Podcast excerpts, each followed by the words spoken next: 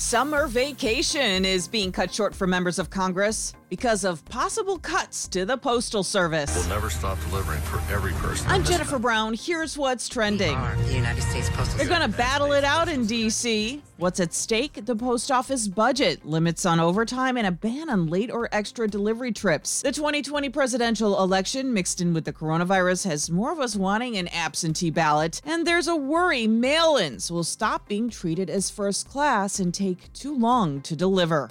It got bad during a police protest last night in Seattle. eighteen people were arrested. Police say a large explosive was set off as someone smashed a squad car window. Several cops were hurt. Protesters threw rocks and bottles at them.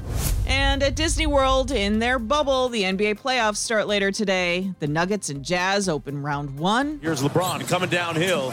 Lakers and Portland start their best of seven tomorrow.